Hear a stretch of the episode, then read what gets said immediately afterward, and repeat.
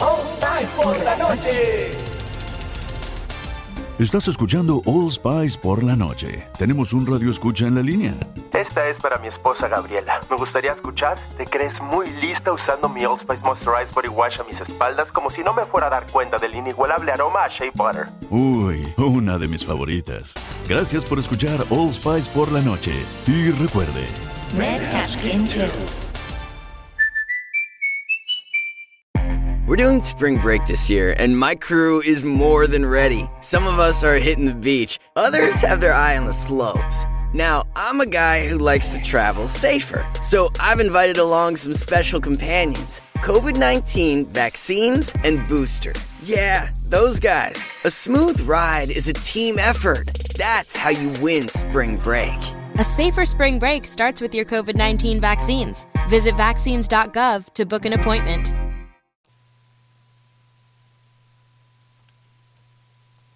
Nación Podcast presenta el podcast de Sabor Esfera con Mónica de la Fuente y Rocío Cano. Buen provecho. ¿Ahora lo oyes? Hola amigos, bienvenidos, bienvenidas un día más, a- un mes más, un mes más al podcast de Sabor Esfera. Eh, ¿Ahora oyes, Moni? Perfecto. Ah, era un botón. si tienes botones, siempre puedes. darle. Apriétalos. Claro, ahí está. eh, úsalos.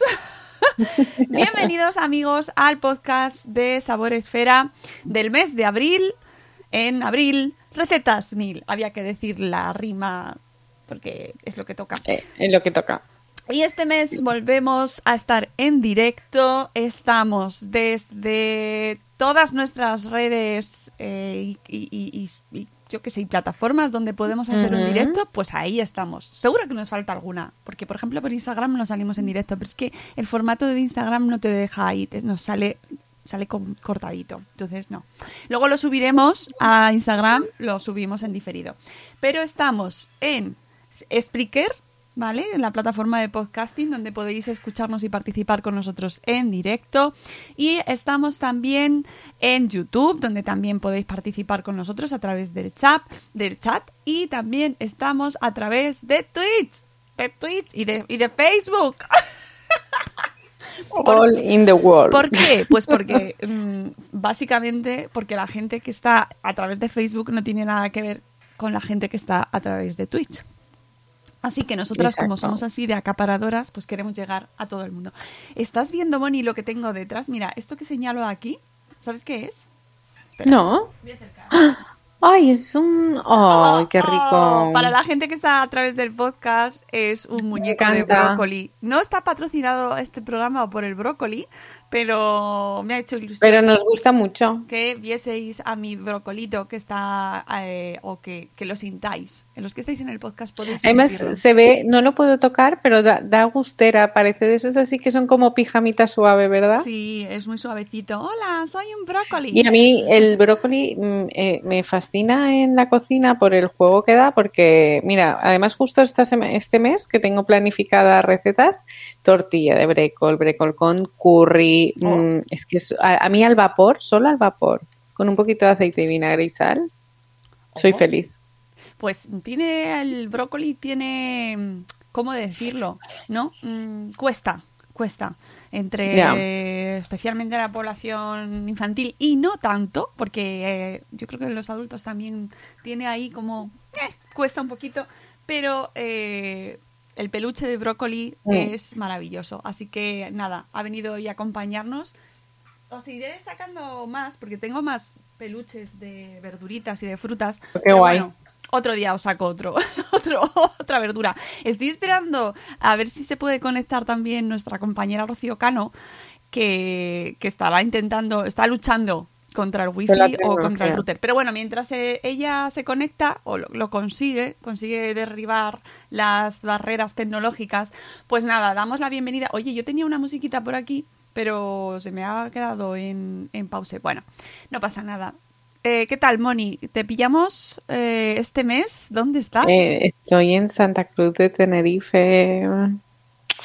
Estoy genial. Hace. Trabajando, aquí estás es- trabajando. es- sí, estoy trabajando muchas horas, ¿eh? Empiezo a las 7 de la mañana y a veces acabo a las 7 de la noche. Lo que pasa es que mm, cuando cuelgo fotos en Instagram no suelen ser de cuando estoy. Bueno, ayer sí colgué una foto en Instagram muy reveladora de mi nivel de estrés, pero la gente me dice, ah, qué suerte. Y digo, bueno, es que trabajo como, como nunca. O sea que, pero es una tierra maravillosa. Las personas de aquí son tan maravillosas, hospitalarias y la verdad es que es una, o sea, una maravilla. Eh, espera, yo- Una maravilla. Ah, Oigo a. Rocia. Sí, ¿O no? ¿O me oigo a mí? ya, porque has- hemos salido por Twitch y he puesto Twitch y entonces sale siempre el sonido. Twitch, Twitch es que se revela siempre y siempre saca el sonido cuando donde quiere. Em, pues qué suerte. Qué suerte. Es una pasada. Y la comida aquí mm, a mí me sorprende mucho porque eh, sí que conocemos a lo mejor gastronomía, por ejemplo, madrileña, vasca, gallega, mm, en el sur, o valenciana, mm, como que tenemos como la gastronomía de nuestra tierra como muy ubicada, pero si te fijas, recetas de Canarias, mm, aparte de las típicas papas que a lo mejor a ellos tampoco les gusta que se les identifique tantas las papas con mojo picón, no hay recetas como que han, han pasado fronteras y tienen unas recetas tradicionales. ¡guau! Que son una maravilla. Y me dejas decir solo una cosa, que a mí me encanta el queso y los quesos canarios. ¡Wow! O sea, son Oh. para, para no parar de comer en todo el día. Qué rico, qué hambre me está dando. Estoy, estoy Ay, intentando eh, a ver si la Cano lo consigue. Cano, que tenemos queso canario. Bueno, pues nos va- hoy nos traes, eh, después de la sección de noticias, nos vas a traer... ¡Hola, Sony! Que mira, Sonia está desde Twitch. Hola Sonia. Querida compañera y amiga Sonia. Eh, ¿Qué receta nos vas a traer hoy, Canaria, precisamente? Pues mira, voy a preparar una receta de origen humilde, muy sencilla y muy reconfortante, que es el rancho canario. Y es muy intensa, muy intensa. Y lleva, o sea, yo creo que, mira, he escogido esta receta porque, uno, me gusta muchísimo y dos, porque creo que mm, hay dos elementos en la receta que son claves en la gastronomía canaria, que son las papas y, como ellos llaman, las garbanzas. Oh, O sea, creo que esos dos ingredientes como que son claves y se repiten en muchos de sus platos tradicionales. Y, mm, y entonces he pensado que esa era la receta adecuada para el programa de hoy. Pues ahora, en cuanto hagamos un breve repaso a las noticias, eh, nos haces esta receta maravillosa que nos vas... ¡Ay, Dios mío! Rocío está intentando aparecer. La veo. A ver. No, no deja, no deja. Eh, bueno. He visto un Sí, momentito. Rocío ¿sabes quiere? Rocío quiere. Este va a ser el programa en el que casi, casi aparece Rocío Cano.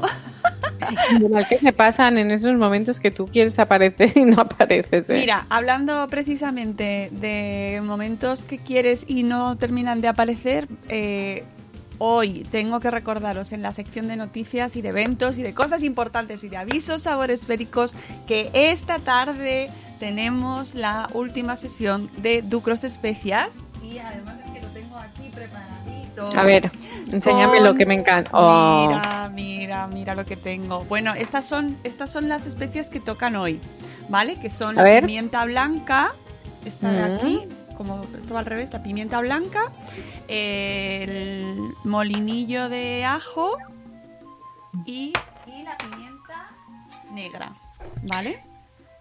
Que son nuevos envases.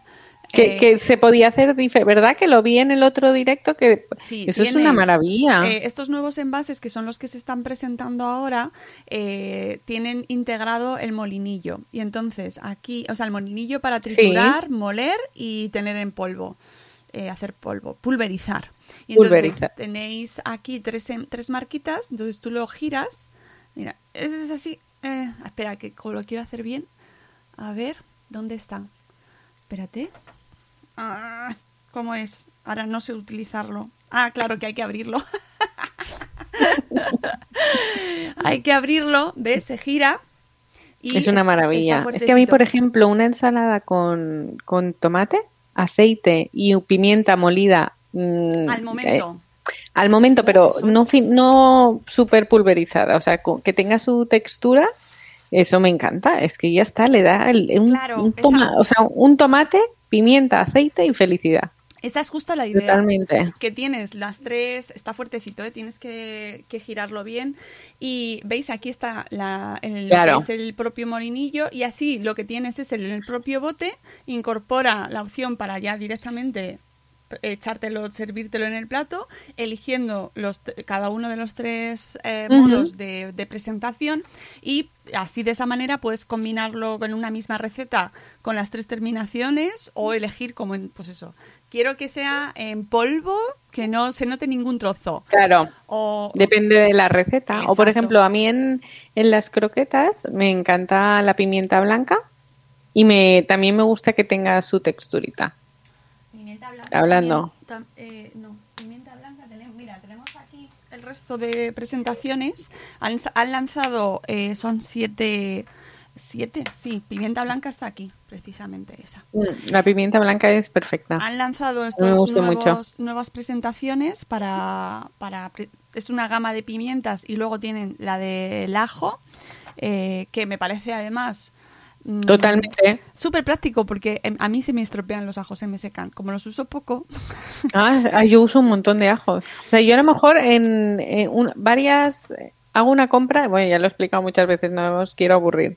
O sea, yo hago compra semanal y a lo mejor una los viernes. Entonces, llega los viernes y a lo mejor al mes caen dos ristras de ajo, ¿eh? mm, O sea, es algo que tengo yo ahí en la lista de compra porque utilizo muchísimo. Pues bueno, esto es complementario con el ajo fresco en cualquier caso. Claro, Porque- total. Pues es que ahora se me está ocurriendo cuando a veces me da pereza cortar a mi el ajo. Bueno, no pereza, sino que tienes que trabajar y, y no tienes tiempo. Entonces, a mí me encantan los espaguetis mm, tal Oh. cual, con un poquito de ajo y un poco de guindilla.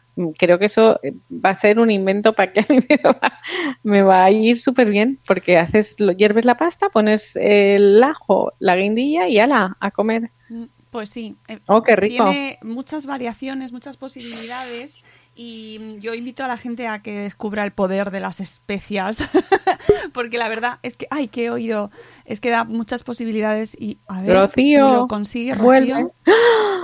Venga, vamos a ver si lo consigue. Sí, creo, ¿me oís? Sí, te, te oímos pero no te vemos. No, Sí. es que el problema es la cámara. Cuando enciendo la cámara, se me, me voy. Madre mía, Oh. la tecnología. Bueno, eh, estábamos hablando de los botes de, de las nuevas presentaciones de los molinillos ducros que esta tarde, esta tarde sí que sí, tenemos el último de los duelos entre fogones.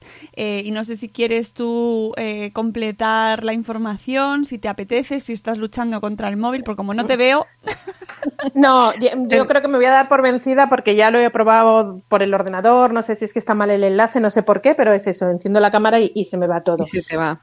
Bueno, pareces un bot. Soy un, un bot, no, soy un, un ente, soy la, la- su- la voz, la voz. Eh, nada, estamos muy contentos después de también nuestros problemas técnicos de la semana pasada.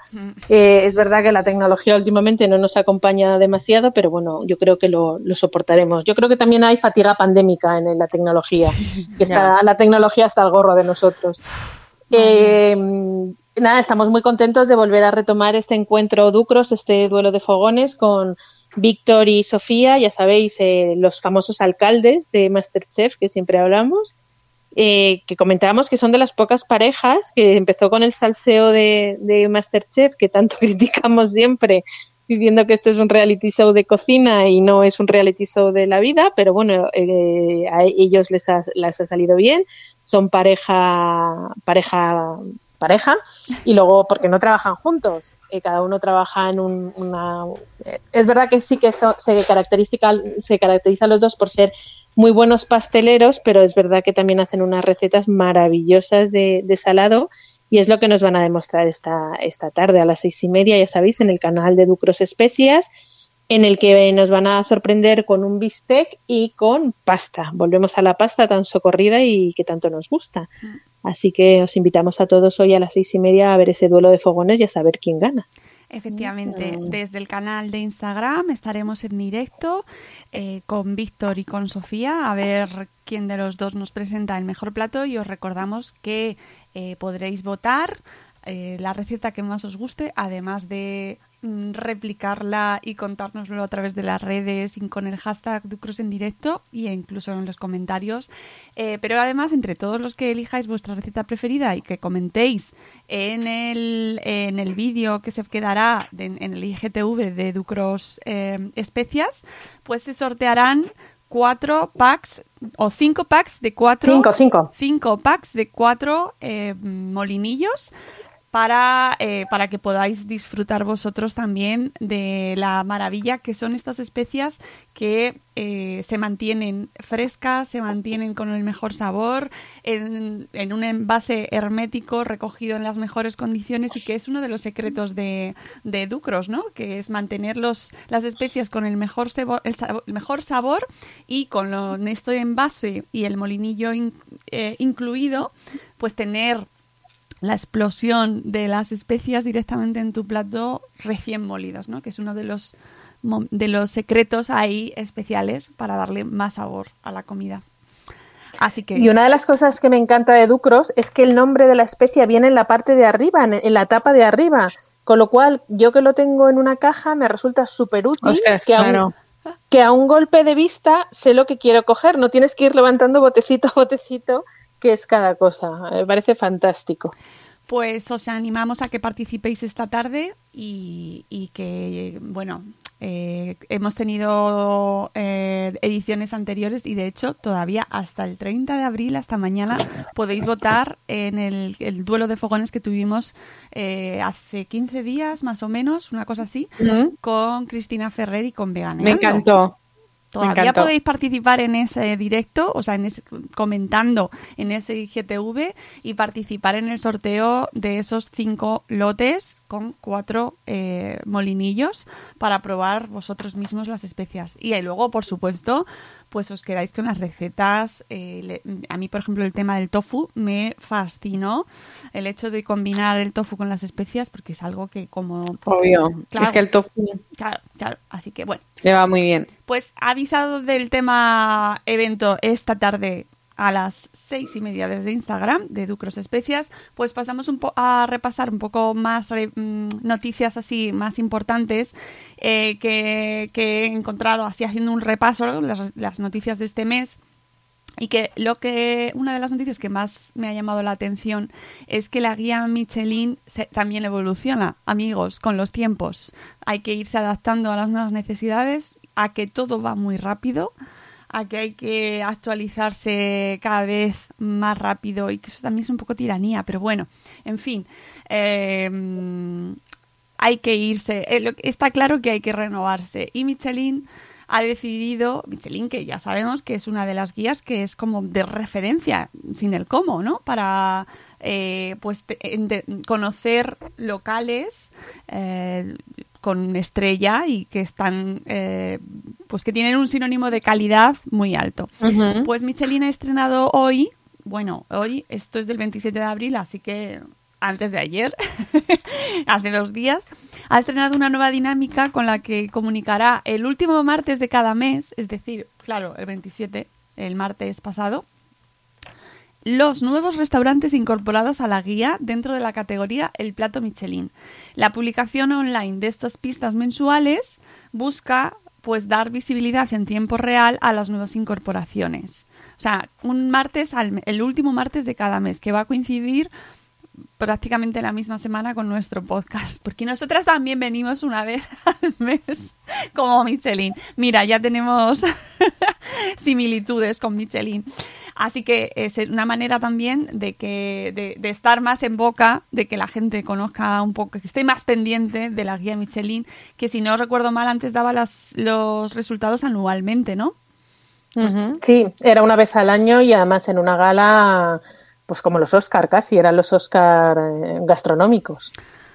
Bueno, pues ahora se actualizan y serán eh, una vez al mes. Nos irán dando estas pistas mensuales para que también yo creo, pues eso, que también dar un poco más de visibilidad a, las, a los locales que están muy necesitados, ya sabemos, de, de publicidad. Y bueno, me parece, me parece una buena idea. Al final, es al final que se hable, ¿no? Y, y si es con con eh, detalles positivos y, que esto moviliza a la gente también. O sea que me parece buena idea.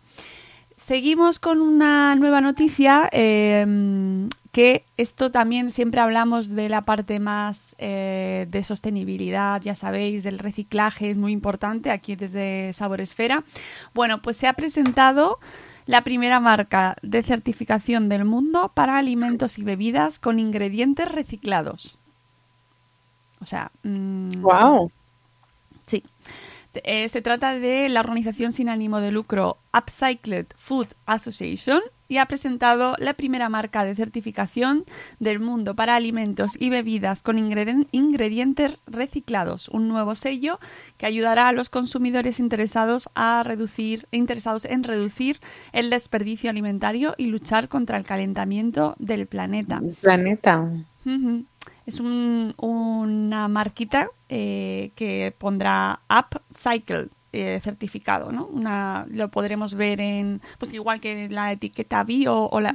eh, eh, que a veces mm, aquí las criticamos un poco las etiquetas porque, bueno, a veces se abusa demasiado de ese tema, pero bueno, si implica una, un menor desperdicio de alimentos y una concienciación mayor de, de, que no no podemos seguir al ritmo al que seguimos, o sea, de que tenemos que parar y reducir, pues bueno, es buena señal. Sí. Así que bueno, Desde, dime, Rocío. Yo creo que es, es, la, es la tendencia que todos tenemos que seguir, lo de, y creo Claro. que es la mentalidad eh, del, de, y, y- y me imagino que lo vamos a comentar luego cuando hablemos de la televisión. Desde la televisión, por ejemplo, programas de Masterchef siempre nos hablan de la cocina de aprovechamiento. Claro. Estamos en un momento muy delicado, primero de, de cuidado del planeta y segundo un momento muy económico a nivel, a nivel mundial. La comida se tiene que estirar como sea y donde sea y, y- de la manera que sea. Así que cualquier iniciativa de estas, caracter- de estas características es para aplaudir.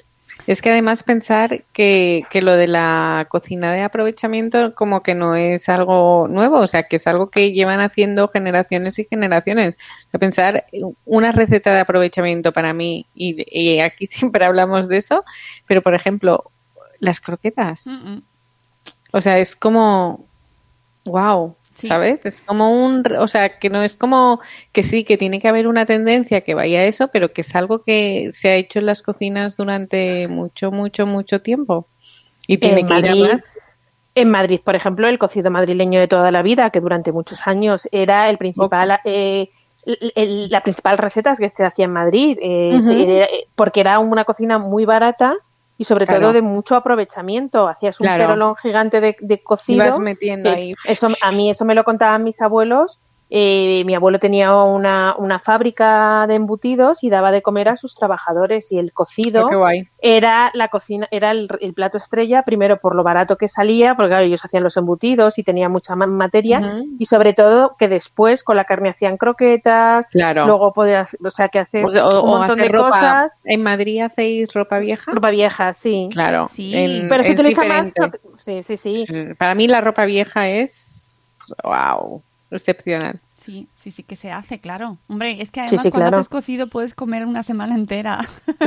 Claro, Sí. totalmente. No, Totalmente. no, en, en mi casa de un cocido En mi casa se saca la- el cocido normal, La un día a la semana se come eh, los garbanzos que han sobrado, que Oh. siempre sobran, con cebollita pochada y un huevo frito encima, esa es otra de Oh, la comida. rico. Y por supuesto las croquetas con caldo y con la carne del cocido que ha sobrado, eso también. Incluso un pastel de carne, también eh, si he echado mucha carne puedo hacer un pastel de carne con la carne desmechada, Claro. con tomate y un puré de patata por encima. Es que es básico, Ah. es que yo, yo mm, no hay nada que me duela más en el alma que ver que sobra comida y que no se puede aprovechar. O sea, es que, bueno, intento que, que no, que no pase nunca, digo, porque es que realmente es como, o, o voy acumulando en el, en el, en el congelador y entonces de repente un día comemos cada uno una Claro. cosa distinta. Porque a lo mejor guard- no, no, no guardas varias raciones y eso es maravilloso y, y la satisfacción de decir, uy, me he quitado cuatro tuppers de encima. Es verdad. Bueno, pues Poco se habla, poco se habla de eso. Bueno, nosotros hablamos mucho de momento Sí. aprovechamiento y que y más que se tiene que hacer, pero bueno, me parece buena la noticia que, que se vaya formalizando y sobre todo que represente una preocupación global, ¿no? Y que la gente Total. se conciencie realmente de, de este problema y luego pues que también la gente, las marcas y las grandes plataformas se pongan las pilas, las grandes superficies, reduciendo plástico, reduciendo embalaje que no hace falta. Yo cada vez veo mm, embalajes que nos plantan y mm, que no, no merece la pena hacer eso, ¿no? Al contrario, estas verduras partidas que te las O lo- ponen un en paquete una- de pla- exacto. envuelto con una barquilla. Por favor, eh, hay que ir entre todos tendiendo a reducir. Eh, Es, es que ya tienen, casi todas las frutas ya tienen su propio envoltorio natural. Es la naturaleza Claro, que eh, lo ha pero es que hay, hay, envol- o sea, hay pack- packs de plátanos eh, desquitados la cáscara y envueltos en plástico, que es como una aberración. Eh, fruta partida, em, la- por ejemplo, me pueden decir que por ejemplo la calabaza partida eh, se hace porque a lo mejor una, una calabaza da para mucho, pero es que bueno, no sé hasta qué punto encarece, estás eh, em, produciendo muchos más residuos. No, pero yo creo que un, po- que un poco más que para eso, o sea, es que nos estamos volviendo así como un poco comodones, entonces como que, que a lo mejor las grandes superficies y eso ve que si pone un, yo qué sé, una piña partida, la gente se la lleva y mm, si se la lleva, tienen que llevar enteras, esas personas piensan, uy, la tengo que cortar. Y entonces, mm, eh, pensarlo, o sea, a lo mejor es como, uy, qué cómodo, me lo compro así, pero vale, mm, tu comodidad, te estás cargando el planeta. El Simplemente los zumos de naranja, tienes las mismas naranjas que utilizan, me da lo mismo el supermercado porque todos se han sumado al carro. La, Mm. misma super- la misma naranja de zumo que te están vendiendo, te la están vendiendo en zumo y están más que amortizando eh, la, el envase y la, y la máquina, porque te lo cobran a precio de oro el zumo y tienes la, la naranja en el cajón de al lado casi a la mitad de precio si te das cuenta. Hombre, Claro, Pero, pero es el- la ley del mínimo esfuerzo a la que aspiramos todos. claro, es que nos estamos volviendo ahí, ¿sabes? En plan... hay que reducir, reducir, reusar, reciclar. Son las tres R's. Y había otra, pero ahora no me acuerdo cuál era. es lo que No tiene no tenerlo tampoco. preparado. Yo creo que las principales eran esas. sí, ¿verdad? Reciclar, reusar y reducir. Es que sí, eh, sí. me ac- cuando hablé con Ibe de eh, la Ecocosmopolita sé que había más R's, pero mm, no, ya no me las he aprendido de memoria y me quedé con las tres principales. Bueno, pues hecho, hemos hecho ahí un pequeño mm, resumen de noticias importantes, hay más, pero bueno, ya las contaremos en mayo seguro, porque eh, quiero que Mónica nos traiga su receta canaria y antes de nada vamos con la musiquita. Espera, espera, espera, a ver, voy a ver si lo hago con los mandos bien. Aquí está.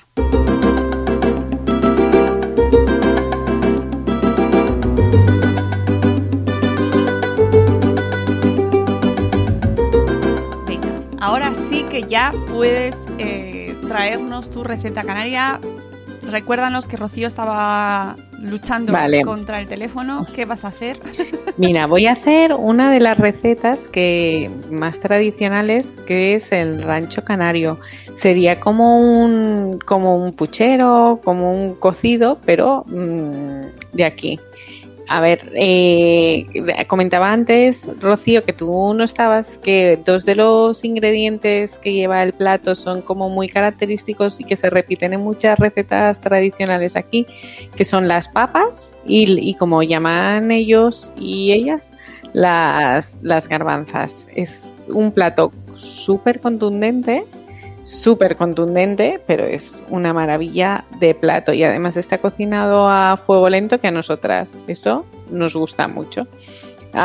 Entonces, eh, es un plato que ha sido un poco, ha ido evolucionando porque es como básico en épocas que había después de la guerra, hambrunas, pues eh, se, se preparaba sin carne, pero luego poco a poco, poco a poco se puede, puede llevar o cerdo, o ternera o, o pollo.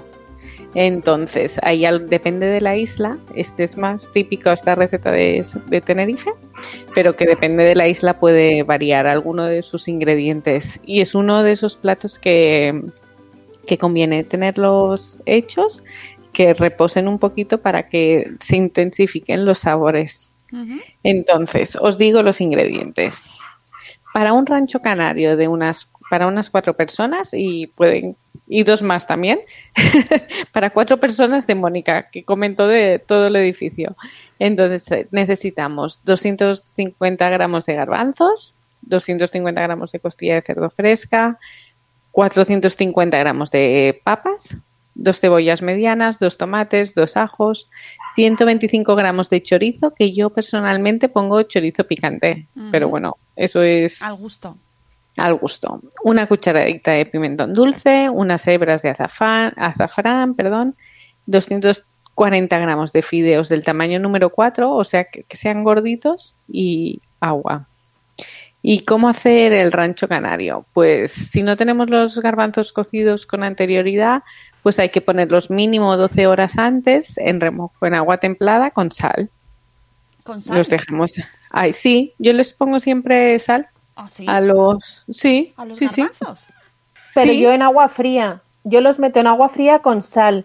Y lo he sacado del, rec- del recetario de 1101 receta de Simón Ortega, Ah, que ¿sí? para mí en mi casa ha sido como una Yo biblia. también lo tengo. Sí. Pues te lo dicen en agua fría con sal. Ah, pues yo siempre lo hago en agua templada. Pues sí, yo no hacía nada de eso, así que bien, he aprendido algo. Nunca, jamás en mi vida, jamás le he echado sal a los garbanzos. ¿No? Nunca. Le un poquito, ¿eh? No Jamás. sé. Es, no, no, no, no podría justificaros por qué lo es. que Creo que es de esas cosas como que he nacido, ¿sabes? Como que has aprendido y lo haces así.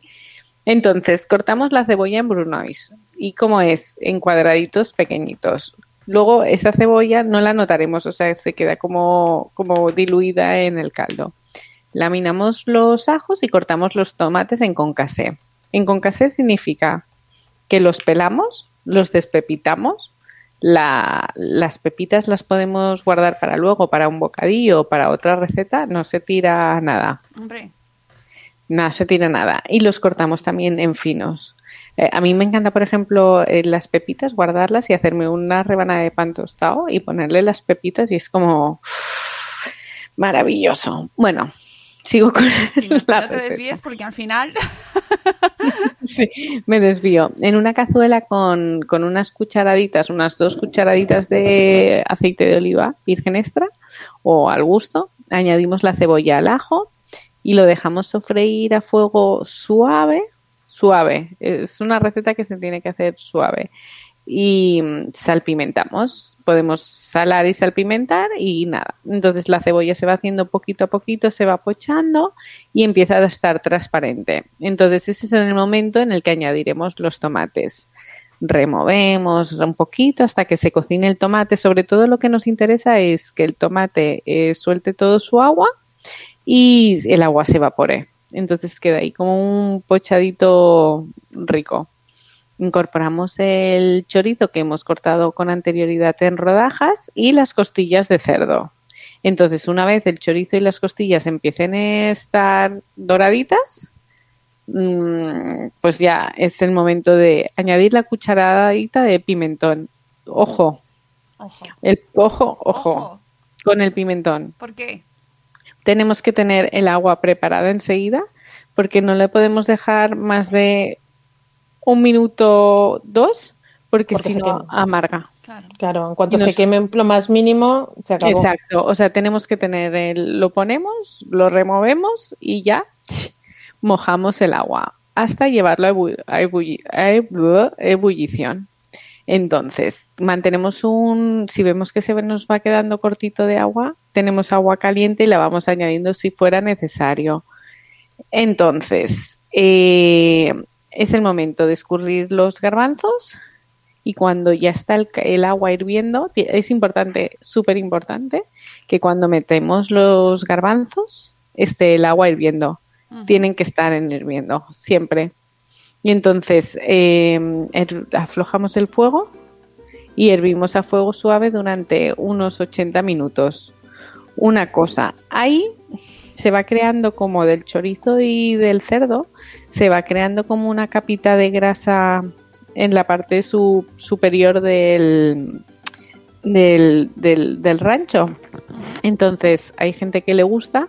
A mí personalmente me gusta ir retirándolo, ¿sabes? Para que no sea, no quede muy aceitoso, para que no sea tan consistente. Yo lo quito. Hay gente que no lo quita, es un poquito al gusto. Y nada. Y 40 minutos antes de acabar la, la cocción, que hemos dicho, añade, chascamos las papas. Las chascamos porque lo que nos interesa es que, su- que, que en el rancho canario suelten el almidón para que el caldo quede súper espesito. Y entonces las chascamos y unos 40 minutos, dependerá del tamaño de las patatas, lo que seguimos cocinando a fuego suave. Entonces, ahora pueden pasar dos cosas. Que nosotras esto lo hagamos y vayamos a comernos el rancho canario mañana o que nos lo vayamos a comer enseguida. A mí me gusta dejarlo, como he dicho antes, me gusta dejarlo reposadito porque se intensifican los sabores, la, el caldito coge textura y obvio está muchísimo, muchísimo más bueno. Entonces, nunca me gusta cocinar los fideos junto con la carne y las patatas porque si sobra, los fideos absorben el caldo y nada. Entonces yo lo que hago es coger un- unas cucharaditas de caldo y en otra cazuelita hago los garbanzos y a la hora de comer lo, lo- lo mezclo en el plato. O sea, pongo los fideos en el plato ya cocidos con las papas, el chorizo y la carne. Y entonces si sobra, no, ¿sabes? No, no queda ahí ese fideo Ya. pastoso que, No queda bien luego. Exacto, que no es agradable. Entonces servimos conjunto las garba- los garbanzos, el chorizo y todo y nos lo come. Es un plato, a mí me gusta comérmelo especialmente caliente y uff, para un día frío, un día así que duro y es una maravilla, una maravilla. Está Es lo que te iba a decir, potente, potente. Sí. Potente. Es que la gastronomía aquí es bastante potente, ¿eh? Eso es o para sea- echarte una siesta luego, también te digo. Claro. Sí, sí, sí. Yo siempre se lo digo a- con la gente con la que hablo, le digo, aquí con el calor que hace, os paséis el día comiendo guisos de garbanzos y cosas así súper consistentes. Digo, tendríais que comer más ensal ensaladas, hay pocas, ¿eh? Yo a veces que cuando vengo aquí casi no cocino, o sea, voy, eh, están cotizadas, o sea, yo voy a un sitio y hay unas verduras a la plancha y ahí que me lanzo. ¿Sabes? En plan, tienes, eh, vamos aquí, ¿hay ensaladas? Pues si hay ensaladas, sí, ¿sabes? Si no es, porque si no es, mm, un día fuimos a cenar a un guachinche, que son como unos restaurantes típicos que, que tienen tradición en el que se, se preparaba vino y, y, eh, a ver, el hombre preparaba vino y las mujeres preparaban comida y son como garajes y entonces solo había un plato y la gente iba a comer. Pues es de comida ahí como tradicional, pero a lo mejor vas a cenar allí y te cenas un potaje de garbanzos que no duermes, ¿eh? Madre mía. Eso, eso en Galicia se llaman furanchos. Y los furanchos es porque no pueden beber, no pueden vender el vino sin que se tome una tapa antes para un poco Claro, el Era, estómago. co- era como que la gente iba a comprar vino y de paso la es. mujer ah, estaban allí. Ahora hay muchos platos, pero antiguamente era, yo qué sé, hoy tocaba rancho canario. No, en Galicia los furanchos no pueden tener cocina, es decir, tienen que ser lo que sobre de las chacinas, de lo que hagan. Mm. El- lo cierto es que, bueno, ahora te comes súper barato y Totalmente. Mira, to- o sea, es un- vas a comer y es como que mm, comes un montón, pruebas un montón de cosas y nos podéis imaginar, es como mm, ¿cómo puede ser este precio? Se han equivocado, ¿no? Es así, Sí. es genial. Oye, Sí. pues nada, deseando que nos abran las fronteras Hoy. y poder viajar para poder visitar de nuevo tanto una cosa como la otra, porque yo tengo unas ganas de Totalmente. volver a Galicia también y de conocer Canarias, porque es que aquí yo jamás he ido, o sea que mm, ganas me Yo- quedan. No era un sitio, o sea, no era un sitio, o sea, así como hay otros sitios que he tenido en mente, no era un sitio, ha sido como circunstancial y es como que es una maravilla de tierra, la verdad, ¿eh? Ay, qué envidia me das. Bueno, pues eh, de- después me dejas, mm, pondremos el link de la receta, Moni, Sí. para que la gente lo tenga listo y pueda hacerlo en sus casas, que amigos, pensemos que estamos en primavera y tal y que llega el verano dentro de nada, pero hace un tiempo ideal para el rancho canario, por lo menos esta semana y creo que... Por Oye, ¿Cómo vais de tiempo vosotras? Horrible, está lloviendo Bueno, sin parar. Todos los, esta semana llueve todos los días. Ay, Tor- uno- unos tormentones que hay- en mi caso van asociados a migrañas Ay, porque pobre. hay una presión tremenda. Yo creo que es que ya me levanto con en- en la nube encima con una presión brutal. Eh, a mí me recuerda este tiempo al tiempo precisamente gallego. Hay una humedad en el ambiente tremendo, pero tremendo. Pues nada, estam- estamos intentando superarlo, pero a ver si llega ya por fin la primavera de verdad. Bueno, vamos con las noticias de la tele, ¿vale? Que hay cositas que comentar. Vamos a ver por aquí.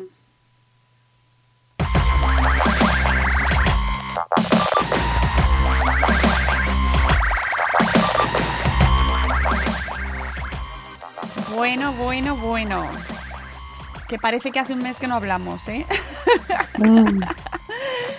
¿Qué pasa con la tele, chicas? Eh, bueno, Mónica. Yo sea, veo poca tele. Sí, sí. eh, Mónica Sabe mal. está desconectada. Rocío Cano, amiga. Pues, pues mira, como me gusta tampoco el Masterchef de niños y me gusta tampoco el Masterchef de, de mayores, de vamos, de mayores, de celebrities, esta vez he cogido yo con ganas el de, el de normales, de per- personas de a pie, El de y como que me está el de personas de a pie y como que me está gustando. Es verdad Ole, ole. que tiene su parte, lo que hablábamos al principio, su parte de reality show y su parte de un poco más eh, salseo y demás, Mm.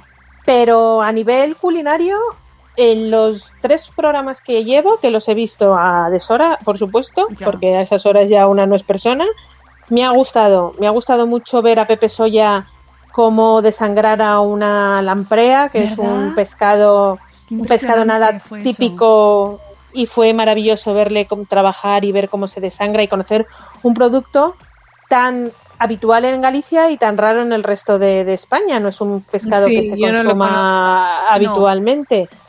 Me ha gustado mucho y en el último ver cómo se hace un lenguado menier, que a mí es un ¡Ah! lenguado que me encanta, pero jamás también. en la vida sabía cómo se hacía.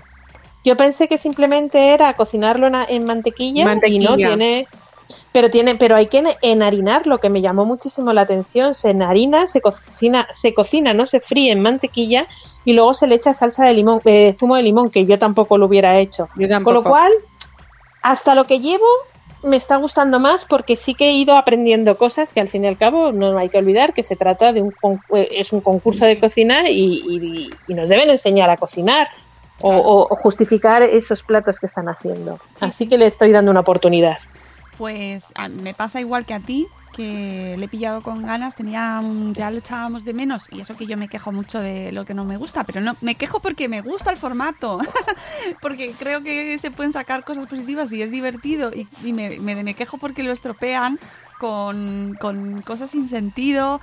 Que, que, que no contribuyen para nada y que yo creo que a la gente que nos gusta el formato pues nos apena, ¿no? Que nos metan salseo, que nos metan eh, guionizaciones que sobran, ¿no? Escenas que dices, esto, esto.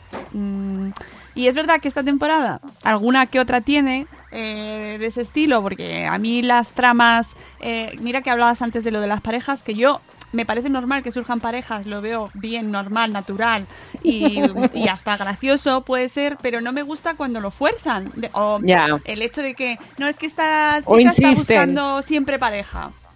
Pues chico, a ver, no, no insistas con ese tema. Otra cosa es que surja, pues igual que han surgido en otros programas, en otras ediciones parejas, pero no todo el rato metiendo ahí, ¿sabes? Que a mí me sobra. A mí, sinceramente, me sobra.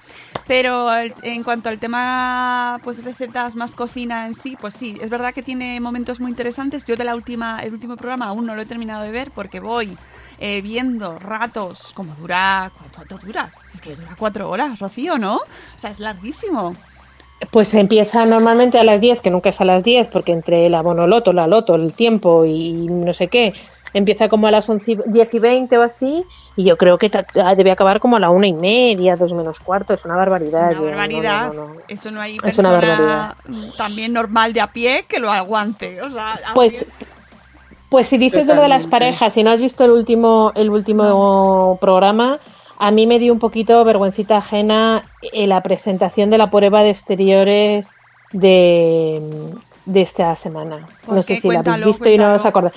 Bueno, pues hacen un simulacro, es un homenaje a lo que hacen de salvamento marítimo y a los bomberos, y bueno, es una profesión y sobre todo en, en la zona, están en Asturias, eh, eh, que efectivamente hay mucho barco que llega a las costas cantábricas, sabemos que el Cantábrico es un mar eh, que cuanto menos no es eh, pacífico y haciendo alusión al océano, pero que, que- que hacen una labor fantástica y, y el rescate marítimo y, y el tema de los bomberos tiene que estar un homenaje como, como bien merecido.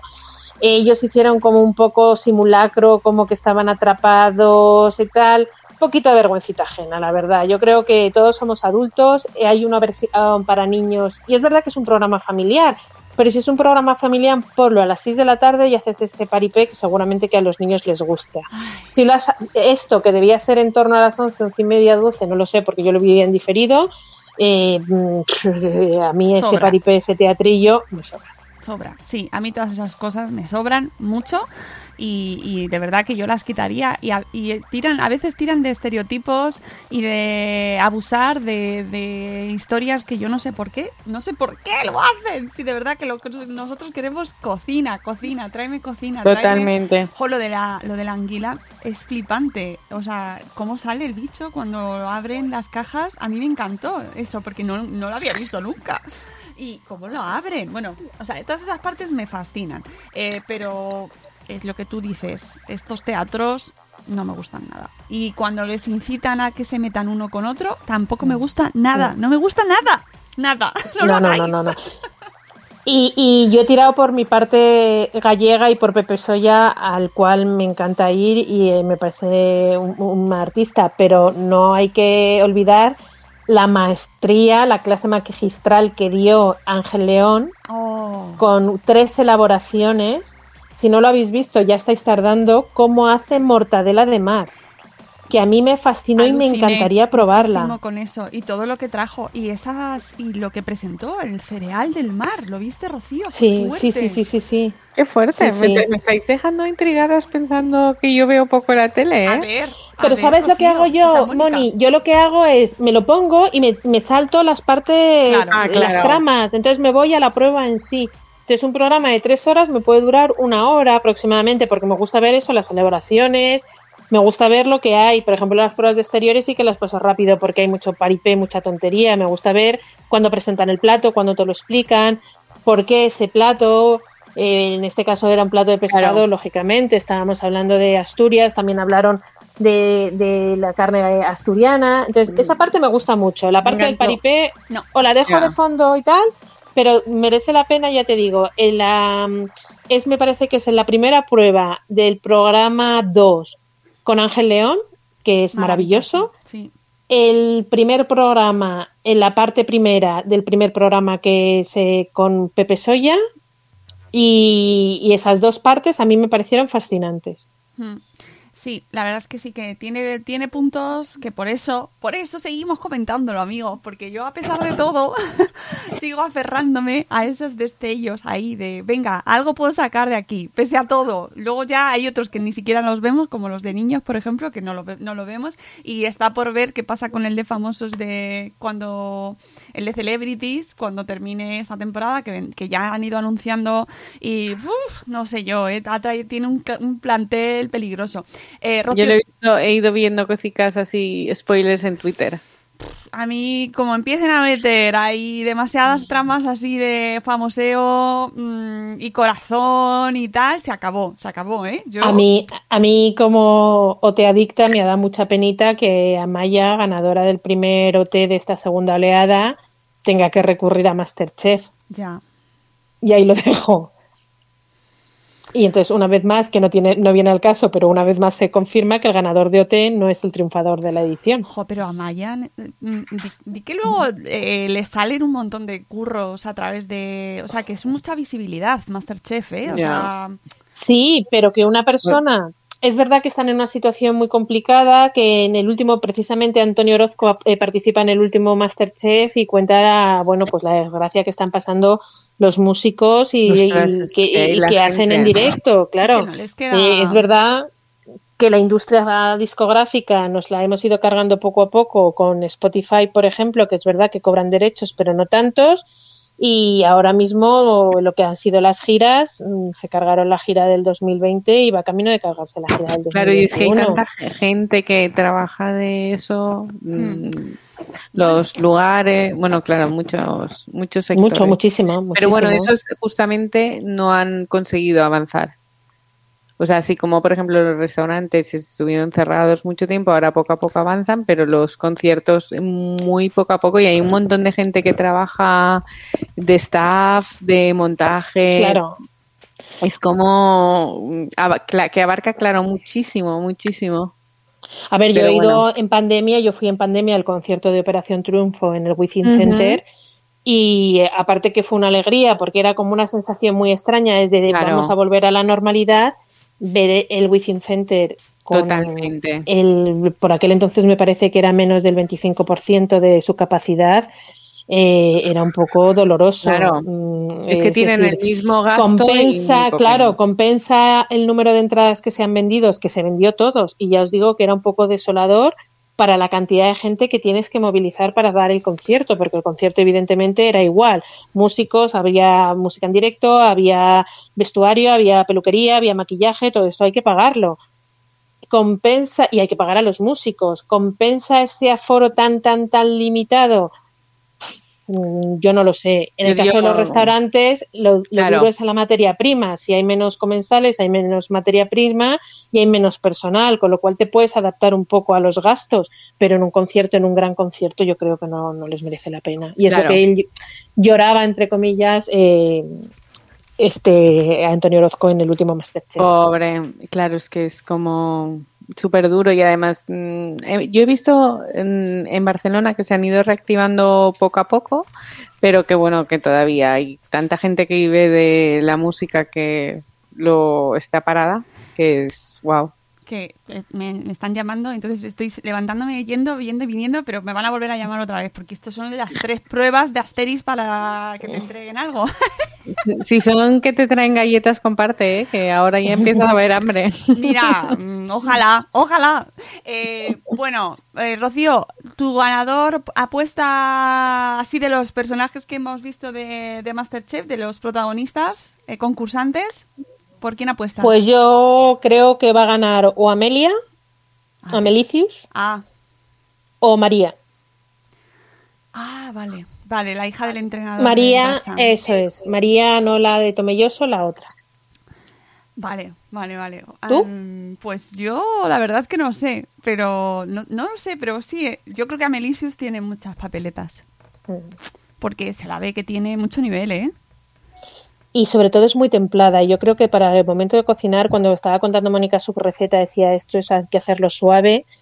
Yo creo que aparte de, de mano, que, que evidentemente la tienes que tener, eh, yo creo que hay que tener mucha serenidad en la cocina. Cuando haces, cuando haces los plano- platos despacito, serenamente, Total. dejar reposar los tiempos, es otra cosa. Y, y Rocío, a ti te pasa, y a mí me pasa un montón, ¿eh? Que depende de cómo yo esté de ánimo, el mismo plato o me queda maravilloso bien, o si nos estoy un poco flojuchi y tengo un día chungo, mm, se nota la esencia que le falta algo. Por a mí me pasa. ¿eh? Me pasa. O sea, o sea, yo creo que, que, que el mismo plato cocinado en dos emociones diferentes Sí, sí, sí. sí. mm, cambia totalmente el sabor. O sea, Sí, mm, sí. además lo no, no lo noto yo, o sea, lo, lo nota la gente que lo come conmigo. Mira, yo, mi, volvemos a las anécdotas. Mi abuela, yo tenía una abuela muy buena cocinera asturiana, eh, de la que he aprendido mucho a través de mi madre, que era su suegra, pero sí que le enseñó a mi madre a cocinar muy bien. Sí, Y luego tenía una abuela madrileña a la cual eh, detestaba la cocina. Ella hacía de comer, no cocinaba. Pero es verdad que luego no tenía mal, mala mano. O sea, los cuatro platos que hacía Y una de las cosas, una máxima en mi casa era el tomate frito se hacía como de toda la vida, o sea, no se hacía nada de... Bueno, no miento, se compraba el tomate triturado y mi abuela lo freía. Y mi abuela decía que el secreto, que para que ella no le gustaba tan, o sea, no le gustaba nada la cocina y que cocinase medianamente bien, era el amor que ponía a, Claro. a la cocina. Y un día haciendo tomate frito con ella, eh, curiosamente el tomate hizo una forma de corazón. El chup chup Mm, del aceite hizo una forma de corazón. Y decía mi abuela, ¿lo ves? Hay que cocinar con amor, porque así los platos te saldrán ricos. Y es verdad. Las Y es verdad, ese amor que puedas poner tú en la cocina, ese momento de bajón se, se, se transmite en tus platos y ese momento de subidón también. Y yo creo que es la atención, el mimo, el cariño y el tiempo que dediques a la cocina. Ay, pues amigas, eh, yo creo que con eso mensaje tan bonito. Tenemos que hacer un, un día, un especial, las recetas de nuestras abuelas. Jo, eh, Jo. mira, ese me, ¿Eh? me da ¿Eh? mucha penita, me da mucha penita. Ese puede ser demasiado nostálgico. No sé yo. Pero puede ser. No estamos preparadas, ¿no? No, yo, no yo estamos. sí. Yo sí, yo yo... sí. No. Lo mismo no. Lo mismo Pues nos cuesta un poquito, estamos muy sensibles. eh, pero bueno, Ya. Eh, haremos muchos especiales, no os preocupéis. Especiales. que... No, hombre, yo creo que to- todos los días hacemos un homenaje a nuestros mayores, a nuestros a- Sí, es que si ante- siempre es- antecesores, porque si no, si la receta no es de tu madre, es de tu abuela, si no es de tu abuela, es de tu tía. siempre alguien hacemos te ha enseñado a referencias, cocinar. Alguien te ha Es- enseñado a cocinar, lógicamente. Yo Alguien. tengo el tengo como uno de los mayores tesoros las, las recetas escritas a mano de mi madre que voy encontrando es que me voy encontrando en libros que pues tengo a mano libros de recetas normalmente de, de ella y se me encoge mucho el corazón Total, cuando- totalmente, te entiendo. Mónica. esas letras Esa letra. eh, escrita receta de Mira, se me- bizcocho mira, de yogur se me- no sé si se ve, pero se me ha puesto la, la piel de gallina de, de, de- de ese sentimiento que te debe ocasionar. Mucho y, y es bueno, eh, es un homenaje el que se hace cuando se cocina eh, esas recetas y, y Y cocinas te, acordándote te transportas a... Sí, sí, yo mm, estoy deseando que mis hijos ya les va gustando, pero estoy deseando que les cojan ahí ganas a la cocina porque se comparten muchas cosas, se crean muchos recuerdos y muchas experiencias Sí. juntos. Yo siempre les digo a mis hijos, vosotros tenéis que ser felices y hacer lo que queráis en la vida, pero siempre me tenéis que llamar y pedir que os cocine vuestra comida favorita. O sea, yo, Bueno. o, sea, soy, o sea, de mayor Sí. quiero ser hacer hacedora de tuppers para mis hijos. Quiero Por ser eso supuesto, mayor. claro que sí. Yo, mira, cuando yo me cuando yo me casé y me fui de mi casa, que había cocinado y siempre había visto cocinar a mi madre y a mi abuela, que había cocinado con ellas, pero no me había puesto yo sola ante los fogones a hacer la comida todos los días. Entonces Claro. yo llamaba a mi padre, llamaba por la noche y cogía a mi padre el teléfono y me decía, ¿qué? Duda culinaria, ¿no? Y yo decía, sí, y decía, palo, duda culinaria, y ya se quedaba con la coña de la duda culinaria. Pero ¿cómo será el tema de las abuelas que los espaguetis eh, boloñesa de toda la vida que se han hecho en casa, en, ca- en mi casa, cuando los hace mi, mi madre, son espaguetis babienses, porque mi hija y mis sobrinos a mi madre le llaman babá, y entonces son los espaguetis babienses, que nada tiene que ver con mis espaguetis, que es la misma receta. Ya, pero los míos son espaguetis con carne picada, los de mi madre son espaguetis babienses. Pero es que los cabritos lo detectan cuando los ha cocinado mi madre y cuando los hemos cocinado cualquiera otra, otra persona con la misma receta, con la misma receta, es increíble. En fin, que amigos, disfrutéis mucho de cocinar, que cocinéis mucho, que realmente es... Es apasionante. Claro, es, es, es generar recuerdos y experiencia y compartir cosas juntos con la gente a la que quieres. Así que, ¿qué más se puede pedir? Chicas, Rocío, Moni, eh, muchas gracias por este ratito que siempre disfruto muchísimo con vosotras, me encanta. Sí, a mí también. Y, Es y- un ratito especial. pues sí, la verdad es que hablar sobre cocina, sobre recetas y sobre comida y cosas que nos gustan, pues es un placer. Así que nos volvemos a escuchar y a ver, espero, Rocío. Sí, yo también espero, espero y Dale deseo. ahí un poco a la cámara. Eh, pero bueno, que, que nos escuchamos el mes que viene, en mayo, finales de mayo. Y, y nada, que os traeremos. Ah, mira, ahora sale el sol. ¡Ah! Este día, de verdad, me, me está volviendo loca. Ay, Iba- a ti no. ahora por un momento pensaba que estaba hablando por el móvil y os iba a enseñar que se ve aquí la montaña y el, pero no, no se No ve. es desenvidia. No, Eh, pues- no, no puedo coger el ordenador. Yo sí que estoy desde el móvil, pero casi nos lo enseño porque tenemos una nube negra que va a caer, la mundial, en cero coma. Bueno, pues entonces si cae allí, Rocío, luego dentro de un rato viene aquí. Irá para allá. Porque yo ahora tengo un mándame un WhatsApp para coger paraguas. Amigas, que es un placer escucharos y a todos los que estáis eh, viéndonos en directo, os recuerdo que esta tarde a las seis y media nos toca Mm. evento con Ducros Especias, ¿vale? Así que os esperamos. eh, Cinco y media en Canarias. Seis y media eh, aquí y cinco y media en Canarias. Que participéis que podéis llevaros eh, uno de los cinco lotes que se sortea. Así que ahí os espero, ¿vale? Que os vamos a estar allí con Sofía y con em, Víctor. Víctor. Los alcaldes. Los alcaldes, cero dramas. Venga, nos vamos amigos. Adiós. Pero dramas.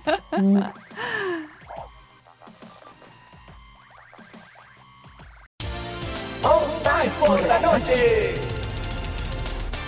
Estás escuchando All Spice por la noche. Tenemos un radio escucha en la línea. Esta es para mi esposa Gabriela. Me gustaría escuchar. ¿Te crees muy lista usando mi Old Spice Moisturized Body Wash a mis espaldas como si no me fuera a dar cuenta del inigualable aroma a Shea Butter? Uy, una de mis favoritas. Gracias por escuchar All Spice por la noche. Y recuerde, Red.